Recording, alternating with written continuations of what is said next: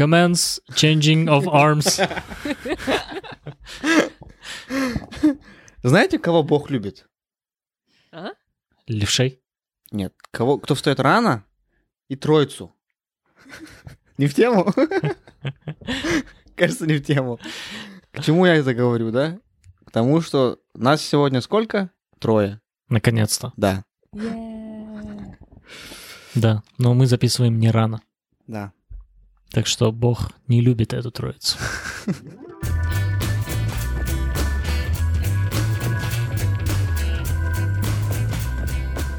Давайте представимся для приличия. Для приличия. Да, Ну, я не знаю. Нет, теперь это будет постоянная рубрика. Давай, я представлю человека, который сидит по левую сторону от меня. Его зовут Омар Саян. Это один из основателей подкаста «Генератор случайных бесед». Челомбью. Подожди, это правильно, да? Так можно сказать? Что угодно, Саян, от тебя, что угодно. Окей. Я представлю тогда моего э, соведущего, который сидит справа от меня. Э, этого господина зовут Азамат Махсудов. Я не назвал твою фамилию. А подожди, да? Нет. Пусть так будет. Хорошо. Ну и мы вместе тогда представим человека, который смотрит на нас с экрана. Привет, Айман. Махсудова. Привет. Соведущий по совместительству моя сестренка. Записывает она из Астаны. А мы, в, по-моему, в 1700 километрах от нее, если я правильно Мгм. помню, когда я последний раз заглядывал в Google Maps. В нашем чате в Телеграме задали вопрос, э, лоббируются ли темы, если я хочу сильно поговорить про феминизм, толкал ли я Омар Саяна на это? Ну, наш ответ общий такой, нет, да, Да. наверное? Нет, мы всегда договариваемся, а, более того, мы прислушиваемся к советам наших слушателей и пытаемся выбирать темы, которые интересны и актуальны. Была одна тема, которую Азамат пытался лоббировать и мне, и Саяну, но у него не вышло. Я даже не помню, о чем это. Рациональность. М, да. У кого что болит, тот о том и говорит. И сегодня мы прислушались к совету, что говорили наши слушатели в чате. RCG-чат, кстати, называется он. Присоединяйтесь. Э, Сегодня мы бы хотели поговорить о проблемах 20-летних. О проблемах молодых людей, нашего общества. Да, о наших приблизительно ровесниках. Да. Мне уже скоро не, два, не 20 с чем-то будет. Ну, еще прилично, в принципе. Но еще есть время. Да, я еще, да, могу подышать воздухом этим. Чувствую себя причастным к проблеме. Вот у нас зарисовочка есть небольшая, о чем мы сегодня хотим поговорить. Чувствую, что с этим сталкивался и думаю, что с этим сталкиваются многие. Попробуем не то, чтобы разобраться в этом всем и найти решение всего Мгм. этого, но просто хотя бы, может быть, когда выговариваешь, это становится легче немного, Да. может быть. Поэтому, ну, я не хочу, чтобы этот эпизод был каким-то там, а, знаешь, таким очень грустным. Давайте постараемся сделать его немного более light-hearted, поэтому с моей стороны ожидайте очень много плохих шуток. А, то есть ничего не поменяется, да, в этот раз? Все будет как обычно. Айман, ты находишься в спектре возраста, который ближе к 20 годам, нежели Да. мы с Омар Саяном. Я, наверное, ближе к 30, Омар Саян ближе к серединке, и, и Айман ближе к... А что, Марсен младше Азамата? Да, Замата. да. Ну, получается, мы представители как бы таких трех классов 20-летних. Мгм. Кому сложнее, интересно?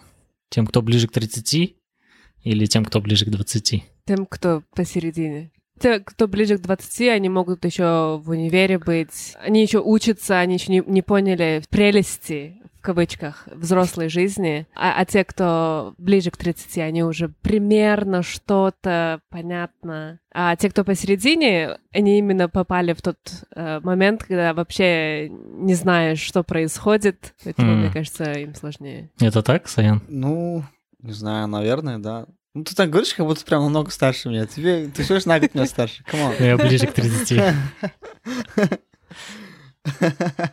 Я не старый. О себе бы я бы не сказал, что я прям figured out, я знаю, куда иду, какой мой следующий шаг. Я имею представление приблизительно, что буду делать там следующий год-два, но так, чтобы вся моя жизнь была решена, и я знаю все ответы, нет, я не чувствую так. Да так ни у кого не бывает. Поэтому ты сегодня в этом эпизоде. Поэтому, да, мы решили поговорить об этом. Ну, наверное, в этом и есть прелесть жизни, то, что... Ты не Ник- знаешь? Неизвестность. Да. Если все было бы известно, было бы неинтересно. Я еще слышал такое, если бы все было хорошо, мы бы не могли знать контраста между хорошо и плохо. Следовательно, мы не ценили бы это. Да, Да, и не, не ценили бы, когда происходит что-то реально хорошее. И я предлагаю, Айман, начать тебе. С какими проблемами сталкиваются люди, которым только исполнилось 20 лет? Когда исполняется 20 лет, в основном, наверное, люди еще в универе. Для меня лично это был такой период, когда я еще не понимала, в чем моя специальность. Это было confusing, Мгм. вводило меня в конфуз, как в прошлый раз в эпизоде ты сказал, но почему-то не добавил, это было смешно. И в этот период очень сложно, потому что ты как бы еще не знаешь, что происходит, но ты должен дальше жить, чтобы узнать. А когда ты закончила университет? Я все еще была в том периоде. Окей. Я, я, мне сейчас 22, и я все еще не знаю, что происходит и с работой, и вообще с жизнью, и что вообще дальше будет. Но мне кажется, это очень распространено. Пока человеку э, не стукнет 23, 22, он, знаешь, такой в беспечном состоянии, особо не задумывается о будущем. Я бы не сказала А. беспечный, потому что я, я думаю, что я должна делать, что просто сложно понять это. Сложно сделать выбор, ты имеешь в виду? Да, Ну, да, со мной так же было. Мне кажется, так у всех, у большинства. Мгм. Пока не настанет э, тот день, когда ты заканчиваешь университет, по крайней мере, для меня так было, я, не знаю, как-то беспечен, наверное, был, особо даже не задумывался, что будет дальше. на тот момент просто главная проблема это, Это была учеба. написать э, Да. диплом, за- защитить, и все. Остальное можно решать потом. По мере поступления проблем. Мгм. Да. Возможно, это времена такие, допустим, во времена Советского Союза, если ты хорошо учишься, ты поступаешь в университет. Если ты поступаешь в университет, ты гарантированный работой. Возможно, поэтому взрослое поколение скучает по тем временам, когда все было расписано, то есть, Да, ясно, мог- понятно. мгм, можно сказать, предсказать будущее. А сейчас Ну, не э, так. Сейчас это не так, нет. Поэтому, наверное, э, взрослые так и думают, что э, сейчас так же, как раньше, что школа, универ, работа, семья и все такое. Но времена немного поменялись, чуть-чуть стало сложнее. Я не знаю, с чем это связано. Ну а то в чем, в чем сложность? Почему это сложно? Мне кажется, потому что выбора стало больше, и люди стали больше думать, выбирать то, что им нравится, то есть пробовать выбирать, что им нравится. Поэтому сложно на чем-то одном остановиться. В советское время как было?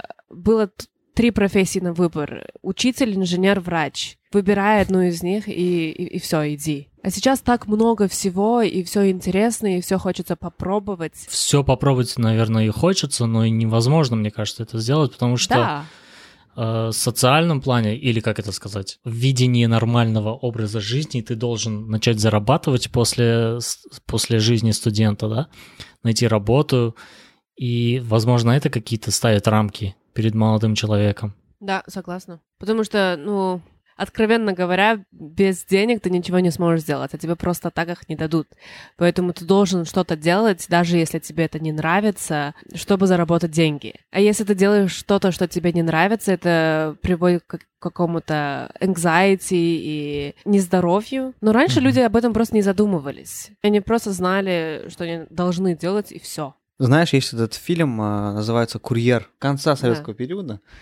И там... Один из а, моих любимых фильмов. Да, классный фильм. И в нем, как мне показалось, ставится такой вопрос.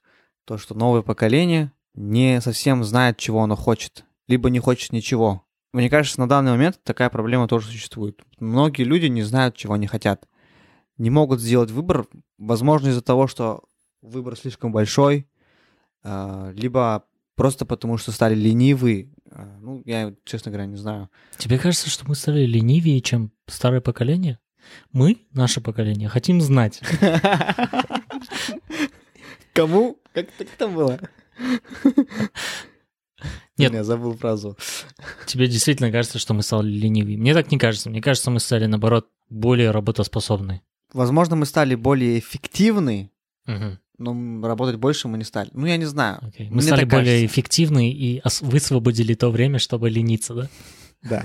Ну, в общем, все, что я хочу сказать, это то, что сейчас, мне кажется, человек стал более избалован, что нормально, потому что человечество развивается и э, условия улучшаются. Вот. И, соответственно, ожидания человека от общества э, по- повышены. Мгм. Вот. Следовательно, и удовлетворить человека труднее сейчас. Мгм.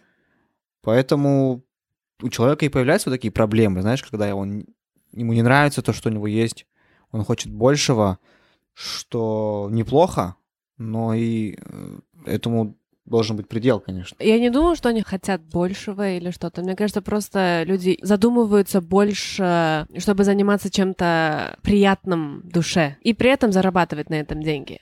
Да, они хотят иметь торт и съесть его тоже, да?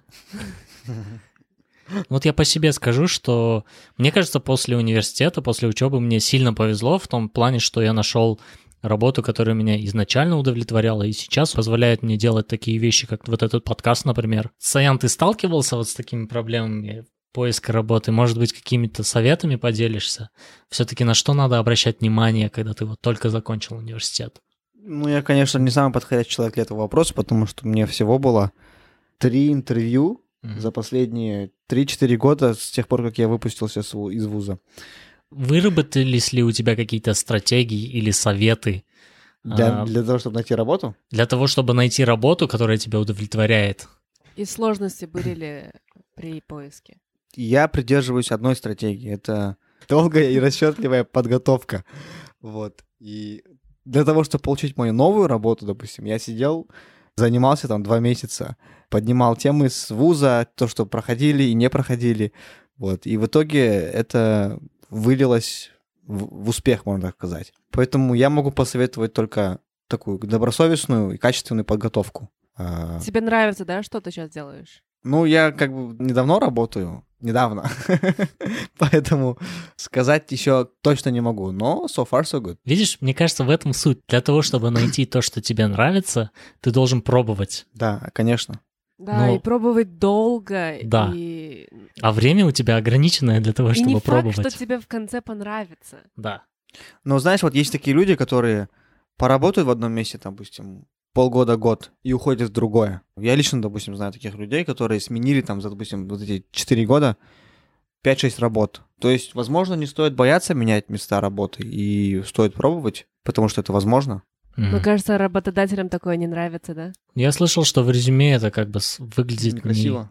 Он работал в этой компании всего лишь год. Какая гарантия того, что он у нас задержится? То есть на это тоже обращают внимание. Мне кажется, это одна из проблем тоже да, для 20-летних, потому что это время, когда ты ищешь э, себя, ты хочешь что-то хорошее найти, и ты знаешь через полгода-год, что, что это не твое, но если ты сейчас бросишь, то, возможно, потом ты не сможешь найти ничего получше, потому что в резюме это не смотрится. Ну, знаешь, кстати, это называется sunk cost fallacy. Это заблуждение о том, что те ресурсы, которые ты уже вложил, даже если дело плохое, да, гиблое, тебе жалко, поэтому ты продолжаешь это делать. Аналогия обычно приводится такая, допустим, если ты стоишь на остановке, ждешь автобус, да, то после того, как ты прождал полчаса, ты не должен э, оставаться на остановке и ждать, ну, продолжать ждать, только потому что ты уже полчаса прождал.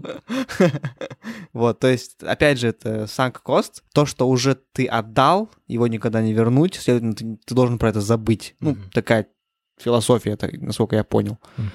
Это вечный страгл мой на остановке, потому что я, если прожду полчаса автобус, я, я брошу такая, все, плевать, сяду на другой.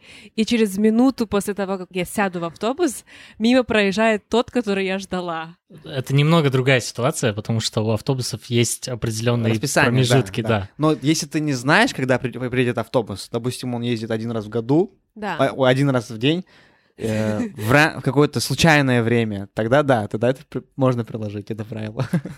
А, Но мы говорим, получается, о поиске работы и удовлетворении от самой работы.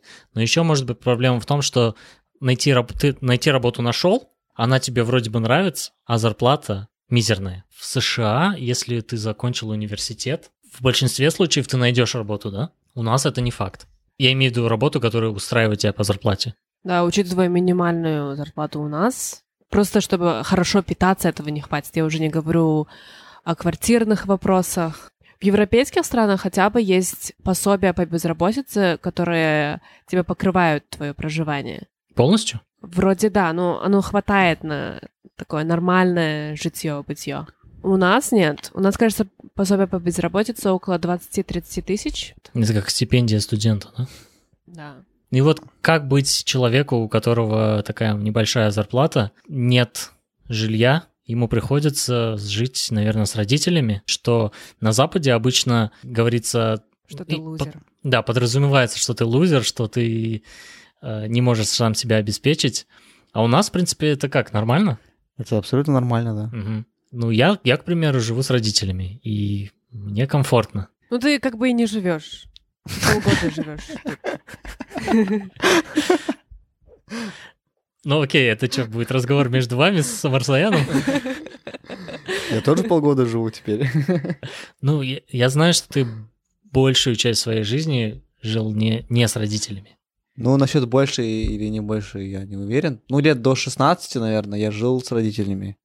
Мгм. После 16 я в основном жил не в родительском доме, только на каникулы, допустим, приезжал на пару месяцев в году. Последние 10 лет я так живу. Тебе нравится? Не знаю, как сказать, нравится или нет, но я к этому просто привык, потому что ты привыкаешь к свободе и к тому, что, знаешь, ты ни от кого не зависишь, от тебя никто не зависит. То есть ты можешь уйти, допустим, из дома, когда захочешь, прийти, когда захочешь, ну, зная то, что ты никому не помешаешь, или даже если помешаешь, то ничего страшного. Ну, к этому действительно привыкаешь, вот. А, а с недавних пор я обратно перебрался в родной город, и пока я живу с родителями. Ну, я даже не знаю, нравится мне это или нет, но, в принципе, нормально. А, ну, у тебя, наверное, нет каких-то ограничений, когда ты живешь с родителями. То есть у тебя все примерно вся та же независимость э, от них, нет? Ну, да, конечно, есть, мне, мне никто там временные рамки, допустим, не ставит, потому что я уже довольно большой мальчик. Вот, но просто э, мне самому как бы не хочется, допустим, приходить поздно ночью, будить всех, э, там, не знаю, либо когда я, допустим, ухожу куда-нибудь э, из дома, э, меня, допустим, мама обязательно спросит, куда ты идешь. Э, Вот, а мне ну, как-то немного это не нравится. Э, Как будто, знаешь, как будто меня пытаются контролировать. Я, я понимаю то, что это неправильно. Ну, в смысле, в том, что моя мама заботится обо мне, она хочет знать, куда я иду. И, ну, чтоб э, она переживает как бы за меня. Но как-то вот в глубине души как-то вот мне неприятно, знаешь, то, что меня как бу- как будто я маленький, за мной следят, типа, что-то в этом роде. Вот. Это, наверное, внутреннее какое-то эго говорит. Ну вот смотри, если бы у нас был выбор жить с родителями или нет, ну то есть у нас в принципе есть, у каждого есть такой выбор. Что предпочтительнее, на ваш взгляд? Что дает больше пользы для молодого человека? Или Я молод- думаю, жить независимо от родителей. Потому что это дает больше самостоятельности в основном. То есть, э, если ты живешь с родителями, ты знаешь, что всегда будет ужин, всегда будет завтрак, обед. Это не готовит никак жизнь. То есть в жизни ты должен будешь сам все делать. Когда живешь с родителями, этого нет. Ты уже привыкаешь ко всему хорошему, и сложно в жизни будет. мне. Я согласен. Когда ты живешь без родителей, соответственно, ты должен все делать сам, обо всем думать заранее и вести контроль за своими делами. Это включает и финансы, Мгм. а, и ну, обычный быт. счета. Да. Да. Обычные бытовые, допустим, какие-то вопросы. А- Ну, особенно если ты живешь в другом городе, ну, как это было, допустим, со мной. Но когда ты живешь с родителями, то происходит одно из двух. Либо родители все сами делают за тебя, либо они говорят тебе, что делать, но контроль все же за ними, понимаешь, да? То есть сам ты, э, тебе самому, наверное, в голову, наверное, не приходит то, что, окей, сегодня воскресенье, нужно убраться. Вот. Ты ждешь э, того, что тебя подтолкнут родители. И это постепенно, с годами, мне кажется, перерастает уже в твой характер, в, в привычку.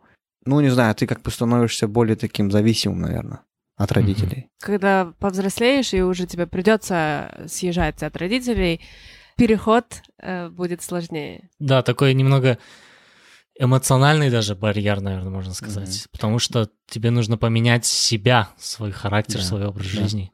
Потому что могут возникнуть не- недопонимания с партнером, там, с женой. Мгм. Или если ты съезжаешь и просто э, себе румейта находишь. Ну вот смотри, в Америке это абсолютно нормальная практика, когда ребенку исполняется 18 или там 17 лет, он поступает в высшее учебное заведение, чаще всего он уезжает в другой город. Начинает самостоятельную жизнь, да, живет с румейтом, учится взаимоотношениям, проблемам с румейтами, да. Да, я согласен, что это его очень взрослит. Далее американец э, по стандартной схеме тоже ищет работу в другой э, в другом городе, и в итоге взрослый американец видится с родными, наверное, ну, 2-3 раза в год, там, на День Благодарения, на Рождество и Пасху какую-нибудь. Может быть, там, День независимости, я не знаю. Я чувствую, ты сейчас скажешь плюсы жития с родителями. Ну, мне кажется, что... Ну, не знаю, может быть, это я, но я очень семейный человек, как бы я ценю семейные вот эти вот традиции. Причем это не распространяется на extended family, да, то есть на всех моих родственников, но своих самых близких родственников я как бы хотел бы видеть чаще, нежели реже. Поэтому я ценю то время, которое я провожу дома, скажем, среди Моих игрушек. Среди моих машинок. Куклы Барби. Вот. Ну, наверное, я все-таки больше плюсов вижу в, ж- в жилье с родителями, в житье с родителями. Ну, потому что ты большую часть жизни не жил с родителями. Ты в 19 лет уехал и... Это небольшая часть моей жизни. Нет, 19 лет — это большая часть моей жизни, но Большая да. часть осознанной жизни. Да, я согласен. Ты, ты считаешь, что я идеализирую? Я думаю, да. Окей. То есть я, мне плохо известна ситуация с другой стороны, да? Можно, можно так сказать. Ну, потому что они тебя не, не пытаются контролировать, они тебе дают полную свободу. Просто э, ты... ну, Просто ты настолько зарекомендовал уже- себя как человек, которому можно доверять. Да. И у, у тебя такая осознанность уже есть, что, ты, что они за тебя не беспокоятся и не, не пытаются контролировать, на- на- наоборот, больше к тебе прислушиваются. Ну вот смотри, они тебя пытаются контролировать больше, Да. чем меня? Конечно. Да. То есть это какой-то вопрос... во-первых, потому что я младше, во-вторых, потому что я девочка. Да, я согласен. Я не задумывался, то есть я задумывался об этом, но когда я аргументировал свою позицию, я не думал о именно женской стороне или младшей М. стороне. Ну вот.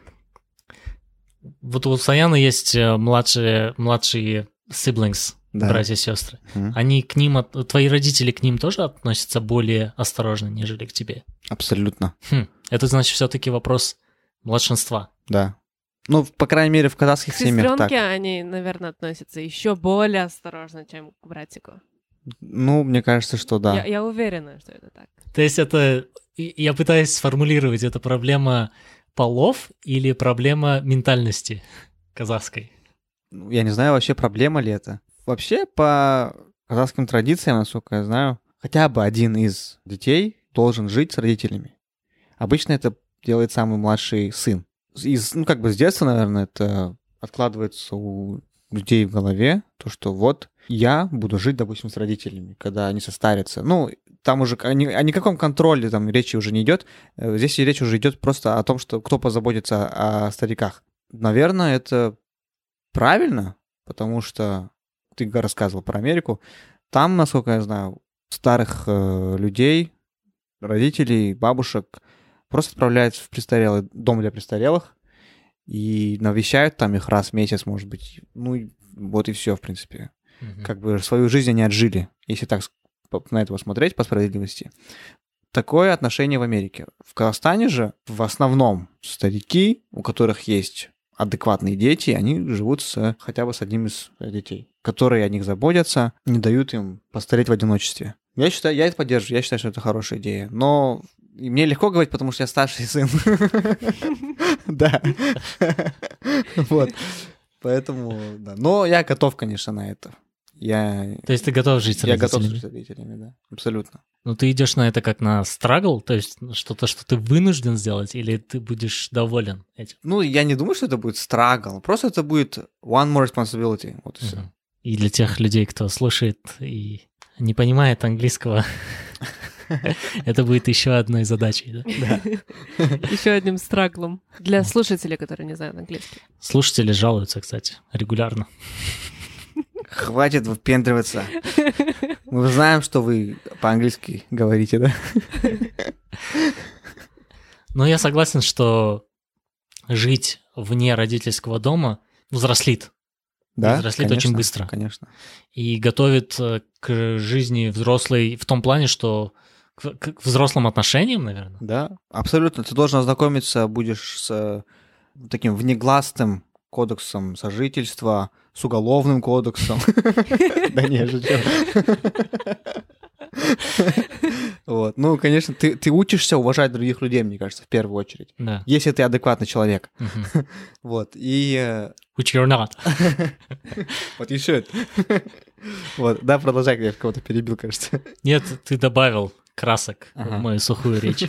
Это, наверное, следующий такой переход, который я пытаюсь сделать к проблеме отношений. Это могут быть как отношения романтического характера, отношения с другими людьми, гру- грубый переход на, на новую тему. Ну, на самом деле, это очень большая проблема, особенно в это время, когда Казахстан занимает одно из лидирующих мест по количеству разводов. Насколько я знаю, вот сужу по своим друзьям, допустим, да, у многих есть проблема встречи своего романтического спутника, типа, да, я не знаю, как сказать. Ну, в общем, невесты, Партнёра по там, жизни. да, жениха. Ну, ты говоришь казахстанский случай, но на самом деле это мировая, по-моему. Ну, наверное, да. Ну, судя по мимам. I have a PhD in memes. Почему как мы, так и наши, ну, наверное, многие знакомые Мгм. сталкиваются с этим? Ну, вообще, мне кажется, что проблема, которая касается именно отношений, она бывает двух видов. Первое — это проблема, которую человек создает сам для себя, то есть это его внутренние, внутренние сложности, так скажем. Здесь речь идет о характере человека, его ожиданиях от партнера, э, ну и так далее. В общем, все, что происходит изнутри человека. А второй вид — это внешние факторы. К этому могут относиться финансовое состояние, допустим, наличие у человека недвижимости, часто бывает проблемы то- несостоявшихся отношений, просто мешает человеку пойти и, допустим, заговорить с девушкой, да? Что там, ну что еще может быть? Какой-то, может быть, social pressure, там, не знаю, peer pressure. Такой сценарий у меня в голове сейчас возник. Допустим, если представитель одной национальности полюбил представителя другой национальности, но родственники не дают ему этого сделать. То есть это external фактор, который не дает ему построить свою семью. Ну вот, э, вот эти вот два вида про- проблем в отношениях являются основными у нас. Но для меня более интересный первый вид, то, что, то, что останавливает человека, как, как человек останавливает сам себя перед тем, как построить э, свои отношения. Мне кажется, ты вообще дал универсальный ответ на любой вопрос. Э, В чем, в чем проблема? Ну, мне кажется, проблема во внешних факторах и внутренних факторах. Ну да, да, согласен. А что именно вот э, не хватает людям нашего поколения? Мы, наше поколение, хотим знать. Что нам не хватает во внутренних факторах? Почему я не могу свободно, абсолютно свободно найти себе партнера по жизни и быть удовлетворенным этим выбором? Что меня останавливает? Потому что я ответа на этот вопрос не знаю, да?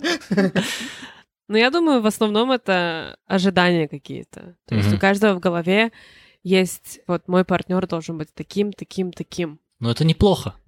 Да, но это не всегда реально. Не означает ли это то, что людей, соответствующих твоим требованиям, просто нет? Что люди стали хуже, они стали менее красивые, менее образованные, менее интересные? В чем проблема? Мне кажется, что с одной стороны это завышенные ожидания, построенные на индустрии Голливуда.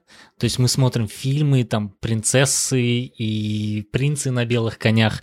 Это все не могло не сказаться на наших ожиданиях. Особенно в маленьком возрасте, когда мы видим какого-нибудь принца, принца Чарльза, э, мы строим себе такие, знаешь, э, вау, я хочу, чтобы мой муж тоже был таким. А, И если правильно это не скорректировать в самом себе, можно никогда не найти себе спутника, потому что, ну, никто не без минусов. Либо себя подправить, либо смириться, что, ну, не найдешь ты, идеальных не бывает, идеальных людей в мире не существует. М, Ну, знаешь, у меня нет такого формулы, по которой я пытаюсь строить отношения, да, то есть нет там какого-то стандарта, там, допустим, должна быть брюнетка, там большие глаза и все такое. Я обычно смотрю на человека, и, разумеется, внешность имеет значение, но может потому, что у меня вкус очень такой general, не знаю, но мне, мне кажется, что... То есть у тебя нет каких-то ожиданий насчет того, какой У партнер меня нет, должен у быть? меня нет завышенных ожиданий. И нет какого-то специфичного, знаешь, такого ожидания. Мгм. Мне могут понравиться абсолютно разные люди. То есть нет Вот. такого, чтобы ее любимая книга была такая-то, чтобы она умела играть на гитаре, и чтобы Нет, нет, там, нет. она умела рисовать и петь. Нет, Такого у, у меня есть нет. такие, Ну, Я знаешь... не думаю, что у кого-то есть такое конкретное. Кроме Теда Мосби, может. ну. Я просто не смо- сам не смотрел, но слышал о шоу, которое идет на Первом канале Евразия, кажется, э, которое стало, по-моему, очень популярным у нас, потому что даже э, мужчины-коллеги обсуждают его в нашем отделе. Э, Мне кажется, это что-то типа «давай поженимся» по описанию, где мужчина и женщина разговаривают сначала, не видя друг друга, и один из них может их пригласить на очную встречу. И был такой момент, который, эпизод, который мне описали, когда мужчина пригласил женщину на очную вот такую встречу, увидел ее воочию и передумал с ним продолжать э, отношения. Да. да. То есть, Я думаю, что это нормально, я думаю, что это естественно. М. Ну, кажется, по вашим лицам, кажется, думаете, что я не права, да? Нет, это просто звучит, наверное, низко. Цинично звучит, но Да. это правда. То есть у него есть на это право. Я, я думаю, да. Ну Потому да, что тоже человек должен нравиться и внешне, и внутренне, Мгм. я считаю. Ты сейчас говоришь как патологоанатом. Почему? Человек должен нравиться и внешне, и внутренне. Нет, внешне в прямом смысле, а внутренне в кавычках. Я Я согласен. не говорю, что именно вот по стандартам красоты, блондинка, голубоглазая и все такое. Да, но мне кажется, что именно такие голливудские фильмы, они сглаживают разнообразие между предпочтениями разных людей. То есть, видишь, Это то, да. тот факт, что ты упомянула голубоглазую блондинку, означает, что это какой-то стереотип, который должен большинству нравиться. И Да. эти стереотипы создаются рекламами, Они навязаны, да? да, муз- музыкальными клипами и так далее. Мгм. Но я, со- Согласна. да, я, я абсолютно согласен, что у каждого вкусы должны быть разные, и внешний человек должен нравиться, и духовно, и интеллектуально. И Согласна пок- полностью. пока мы обсуждали, я вспомнил вторую проблему. Возможно, барьер такой стоит перед тем, что we are not exposed to many people. То есть мы не встречаемся с достаточным количеством людей для того, чтобы определить для себя, в чем наш вкус, какой он Да. наш Мне кажется, многие человек. молодые люди сейчас не знают, опять же, чего они хотят в их партнере. И причиной этому является то, что они they don't go to many dates, не знаю, наверное. По себе я могу сказать, что, как ты сказал, I'm not exposed Мгм. to a lot of uh, dates, допустим. Мгм. Ну, знаешь, опять-таки ставлю себя в рамки нашего общества, да. Если я хожу на много свиданий, это не выглядит так негативно, как если бы девушка ходила на много свиданий. Ты сейчас заходишь в территорию сексизма, да, я так понял? Э, Я просто обмакнул пятку в этом вопросе. Как ты засовываешь ногу в воду? Обычно носком, а не пяткой, нет? я подумал, что ну- нужно сказать носок сначала, но почему-то В голову поменял. пришел Ахиллес, да, и поменял на пятку. Я просто помню проблемы, с которыми столкнулся Ахиллес и решил избежать тех же самых граблей. Но я считаю, что правильно встречаться со многими людьми. Не в том плане встречаться as a long-term relationship, да, а вот просто общаться, Знакомиться. знакомиться и попытаться понять. Какие бывают человека. люди, да? Да, да, Да. да. Мгм. Это, ты хочешь сказать, это одна из проблем, которая решается методом trial and error. Путем проб и ошибок. Вот как справиться с этой проблемой of exposure, да, то есть с- встреч, знакомств? Я не знаю. Ну, сейчас куда молодежь ходит? Клубы да рестораны, в кинотеатры, и, может, в театре можно познакомиться с кем-нибудь. В основном, конечно, молодежь сейчас ходит по всяким ночным заведениям. Ну и бытует такое мнение, что таких местах ты никого подходящего не найдешь. Потому что это такое, ну, одно из злачных мест, якобы. Ну вот мы пытались э, объединить людей с помощью нашего подкаст-митапа. Как ты считаешь, эта платформа хорошая для знакомств? Может, нам стоит сделать такое еще раз? А что тебе кто-то понравился из наших э, слушателей?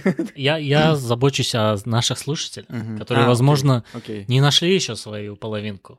Ага. Мне кажется, просто не хватает таких ивентов, не хватает таких мероприятий. Да, где, где и происходит этот exposure, да? Да. Да, да, да, я с тобой согласен. А если есть, то их мало, и в основном туда ходят девушки. Или они по Такую телевизору. тенденцию я заметила тоже. Кстати, да. Девушки чаще всего ходят на такие э, какие-то клубы, встречи. Это должно быть наводкой для молодых людей, которые сейчас слушают. Молодой человек, который ищет знакомств, должен ходить в такие клубы. Все, что вам кажется скучным, ходите туда.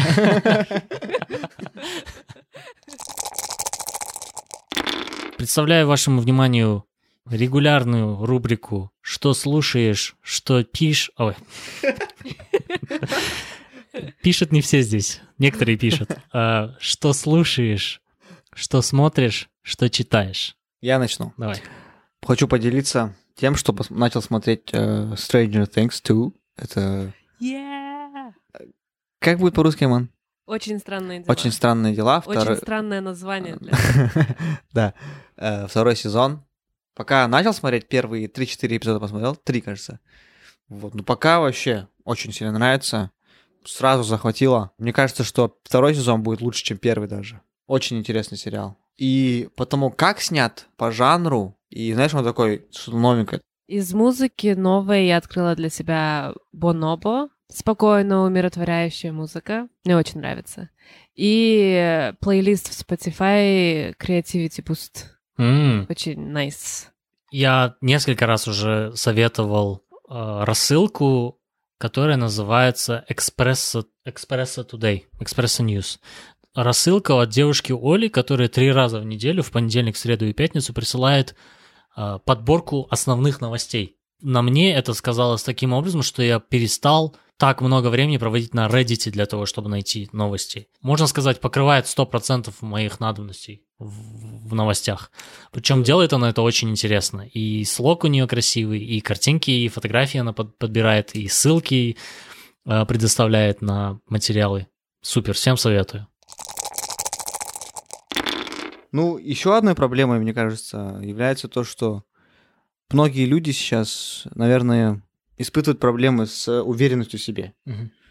перед тем, как, допустим, отважиться на, на то, чтобы подойти к девушке и заговорить, они будут строить тысячи негативных исходов и также будут придумывать много отговорок э, для того, чтобы не подходить к девушке. Конечно, допустим, как это со мной происходит, да, в голове я понимаю, что вот эти все отговорки, которые я придумываю, это все нерационально и очень глупо, но что-то внутри все равно держит тебя, знаешь, такой маленький монстр, который не, не дает тебе Stay. Он говорит тебе, stay, don't go.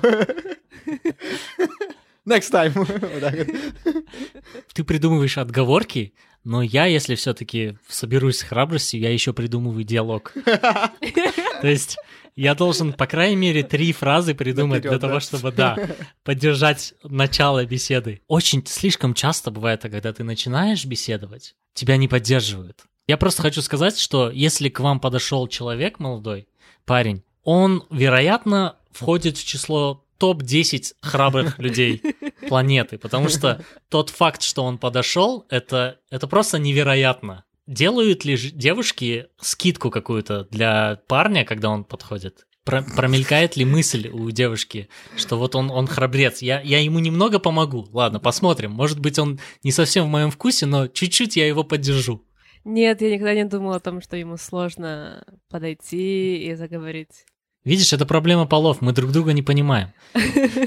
Ну, и теперь я буду знать, что это сложно, и буду теперь делать скидку. Ну, допустим, смотри, если, если тебе понравится парень какой-то, ты бы подошла к нему? Скорее всего, нет. Даже Потому если- что во, во- мне тоже есть это... Я строю диалоги, как может все пойти не так. Ну, значит, ты об этом задумывалась. Да. Но ты ожидаешь, что парень, который тебе понравится, подойдет к тебе первым. Да, скорее всего. Мгм. И это правильно, да? Я, я не думаю, что это правильно. Я Ну, у думаю, нас так что положено если человеку понравился человек, он должен просто подойти и, и заговорить. Я не знаю, о чем. Здравствуйте. Эм. А вы знаете, что такое подкаст? Это, это сложно. Ну, еще другая проблема, с которой я сталкиваюсь, это...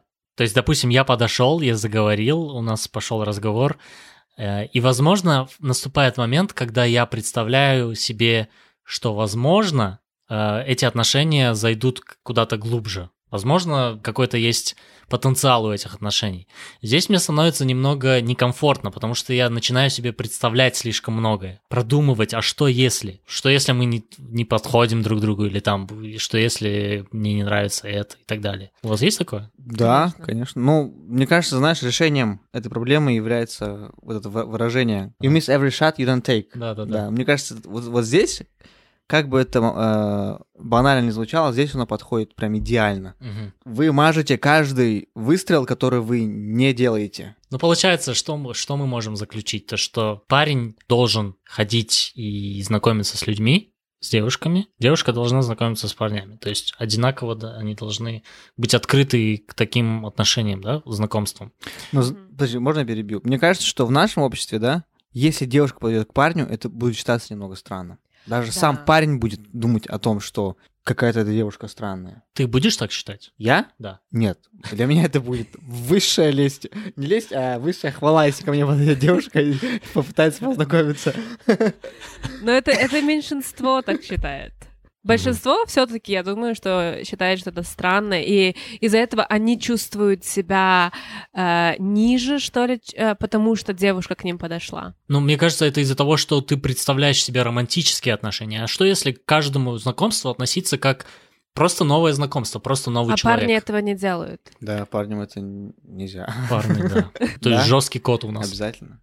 Я так Ну, считаю. это неправильно, но это так. Это если он подошел и девушка говорит, давай будем друзьями, то все это значит zone. Это плохо для парня и для его самооценки, как считают. Не знаю, мне кажется, это неправильно, и это должно исправляться. Ты считаешь, то есть, если меня отвергла девушка, я должен продолжать с ней общаться? Э, Если она тебе нравится как человек, да. Если вы вот изначально были друзьями и появились чувства и все такое, это другое дело. Да, понятно. Но если вот только познакомились и, ну, ничего нет, то почему не быть друзьями? Согласен. Нет, Или этим- просто хорошими знакомыми, если не друзьями. Просто пойти э, в кино или покушать пойти. Или поесть карамельки. Кто понял? I get it. Да, это ре- референс на один из очень хороших фильмов, называется «Умница Уилл Хантинг». Кстати, о молодом человеке, который тоже столкнулся с проблемой э, выбора. Да. У него было так много выбора, что он не знал, чего он хотел. Фильм, наверное, вел к своей кульминации, когда вот этот Шринк, психотерапевт, спросил у главного героя, чего он хочет. И в этот момент он не смог ответить, чего он хочет. Хоть он знал настолько... Он знал все, все ответы на все вопросы, кроме одного вопроса. Чего он хочет. Это был ключ к его психологическому исцелению, наверное. Мгм. Узнать, чего он хочет. Мне кажется, что это... Ну, многие люди relate, наверное, туда. Да, многие люди поймут. Кстати, у него была там тоже проблема, с которой он столкнулся с девушкой, э, что он тоже представлял, что как, как может все пойти не так, что он будет видеть все неплохое и все недостатки. и, за- зачем начинать, если все равно все закончится? Мгм. То есть проблема, возможно, частично в том, что мы слишком много думаем. Но Да. если недостаточно думать и быть как-то вальяжным в вопросе отношениях, это может привести к другим плачевным ситуациям. Кстати, по-моему, Омар Саян ранее сказал о том, что в Казахстане очень много разрушенных браков. Мгм. И когда человек заводит семью с, чело- с другим человеком, которого плохо знает, или он, может быть, себя плохо знает э, внутри отношений с другим человеком, это приводит к такому результату. Где, по-моему, в чате у нас прозвучала статистика, что каждый десятый брак, да, или... Кажется, да. Мы в топ-10 входим по наибольшему количеству разрушенных браков. Мгм. Но я думаю, здесь э, огромную роль играет не, не только внутренние какие-то э, сложности, а именно external, внешние. Потому что от общества очень большое давление происходит что вот до какого-то момента ты должна выйти замуж или ты должен жениться. И на девушек, кстати, это все-таки большее давление, что в 25 ты уже старая дева, и что тебя никто не возьмет замуж. И это реально проблема, потому что не знаю, мне кажется, сейчас такое время уже, когда нужно более осознанно ко, ко всему относиться, особенно к бракам и созданию семьи, и общество в этом совсем не помогает. Что ты имеешь в виду под более осознанно? Намеренно Ну, идти есть- к этому? Да, то есть ты должен понимать, на что ты идешь, на создание семьи и э, замужество, женитьба. Мне кажется, многие люди э, женятся и выходят замуж просто потому, что это нужно, а не потому, что они хотят или потому, что они нашли правильного человека для этого. Потому что пришло время, да? И потому что общество, и под обществом я имею в виду родственников, большое давление оказывают на то, чтобы ты до какого-то определенного времени нашел человека в твоей возрастной категории, твоей национальности, и чтобы какие-то определенные были характеристики этого человека. Это очень большое давление. Плюс к тому всему, что проходит 20-летний человек, 20, some, 20, 20 с чем-то человек, эм, 20 с чем-то людей. Да, человек, которому 20 с чем-то. чем-то летний человек. Ага. Еще, когда на тебя давит так, э, это сложно. Я с тобой согласен. Я, наверное, в нашем обществе я не совсем соглашусь, что на девушек больше давления, но я скажу, О, чувак, больше. Да? Definitely, да. М. Абсолютно. По себе даже буду говорить. Обычно парням, кажется, в Казахстане ставят, опять же, вот эти временные рамки, в которые он должен управиться, найти невесту и все такое. Обычно это говорят, мне кажется, до 29-30 лет. Вот. А девушкам ставят, опять же, вот этот 25-летний порог ее До валидности. 25 это, это уже поздно. 25 это уже поздно. Это уже поздно. Говорят, иде- идеальное время для замужества — это 21 год, 22. Вот закончила универ, все, иди. Это была пародия на тетю Гулю. Да? Нет, наша тетя Гуля хорошая. Давление не только жениться есть, но еще и давление после женитьбы. Требования и условия ставятся молодой паре, как, опять-таки, наверное, больше ж- невесте, чем жениху. Вспоминается фильм э, недавний «Невеста тоже человек», где показывается судьба молодой невесты, которая живет с родителями мужа. Очень хороший фильм, на YouTube он от- в открытом э, доступе. Стереотипная ситуация, где молодая пара с, с ребенком живет у родителей на маленькой квартире, э, у них одна комнатка, и они вынуждены буквально друг друга терпеть. Где решение? Возможно, недостаточно поддержки с государственной стороны. Да, не то, что поддержки с государственной стороны. Мне кажется, проблема вся кроется вообще в экономическом положении страны. И при этом Вот. они способствуют и подталкивают на создание семьи, на улучшение демографии и все такое. Что, я- я- что я не есть думаю, плохо? что- Если они подталкивают, то они должны какую-то помощь давать. Хотя, ну, с другой стороны, я думаю, сложно говорить, что это все на, на- на государство сваливать. Но тем не менее, наверное, эти проблемы являются причиной того, что разваливаются браки. Это неподготовленность, это отсутствие support system, да, системы поддержки. Мгм. А как со стороны государства, так и со стороны родственников, близких людей. Ну, поэтому, наверное, мы в такой плачевной статистике. Ну, призываю над этим работать и добиваться своего счастья. Это уже от каждого человека зависит. Я не знаю, насколько мы помогли нашим слушателям. Возможно, помогает просто услышать о том, что у других людей есть такие же проблемы. Другие люди тоже сталкиваются с этим. Да. Наверняка существует куча других, может быть, проблем, которые повлияли на, допустим, чей-нибудь брак. И если вам есть что добавить, я об- обращаюсь к слушателям. Пишите нам в RCG-чат в Телеграме, с какими проблемами вообще сейчас сталкивается молодежь. Может быть, мы слепо пропустили какую-то огромную проблему, о которой даже не подумали. Все, конечно, охватить невозможно. Мне кажется, что мы поговорили о одних из главных проблем. Что бы то ни было, та ситуация, в которой мы сейчас находимся, это не наша вина. А, да, я знаю. Это не наша вина, Саян. Я знаю. Спасибо. Айман, это не наша вина.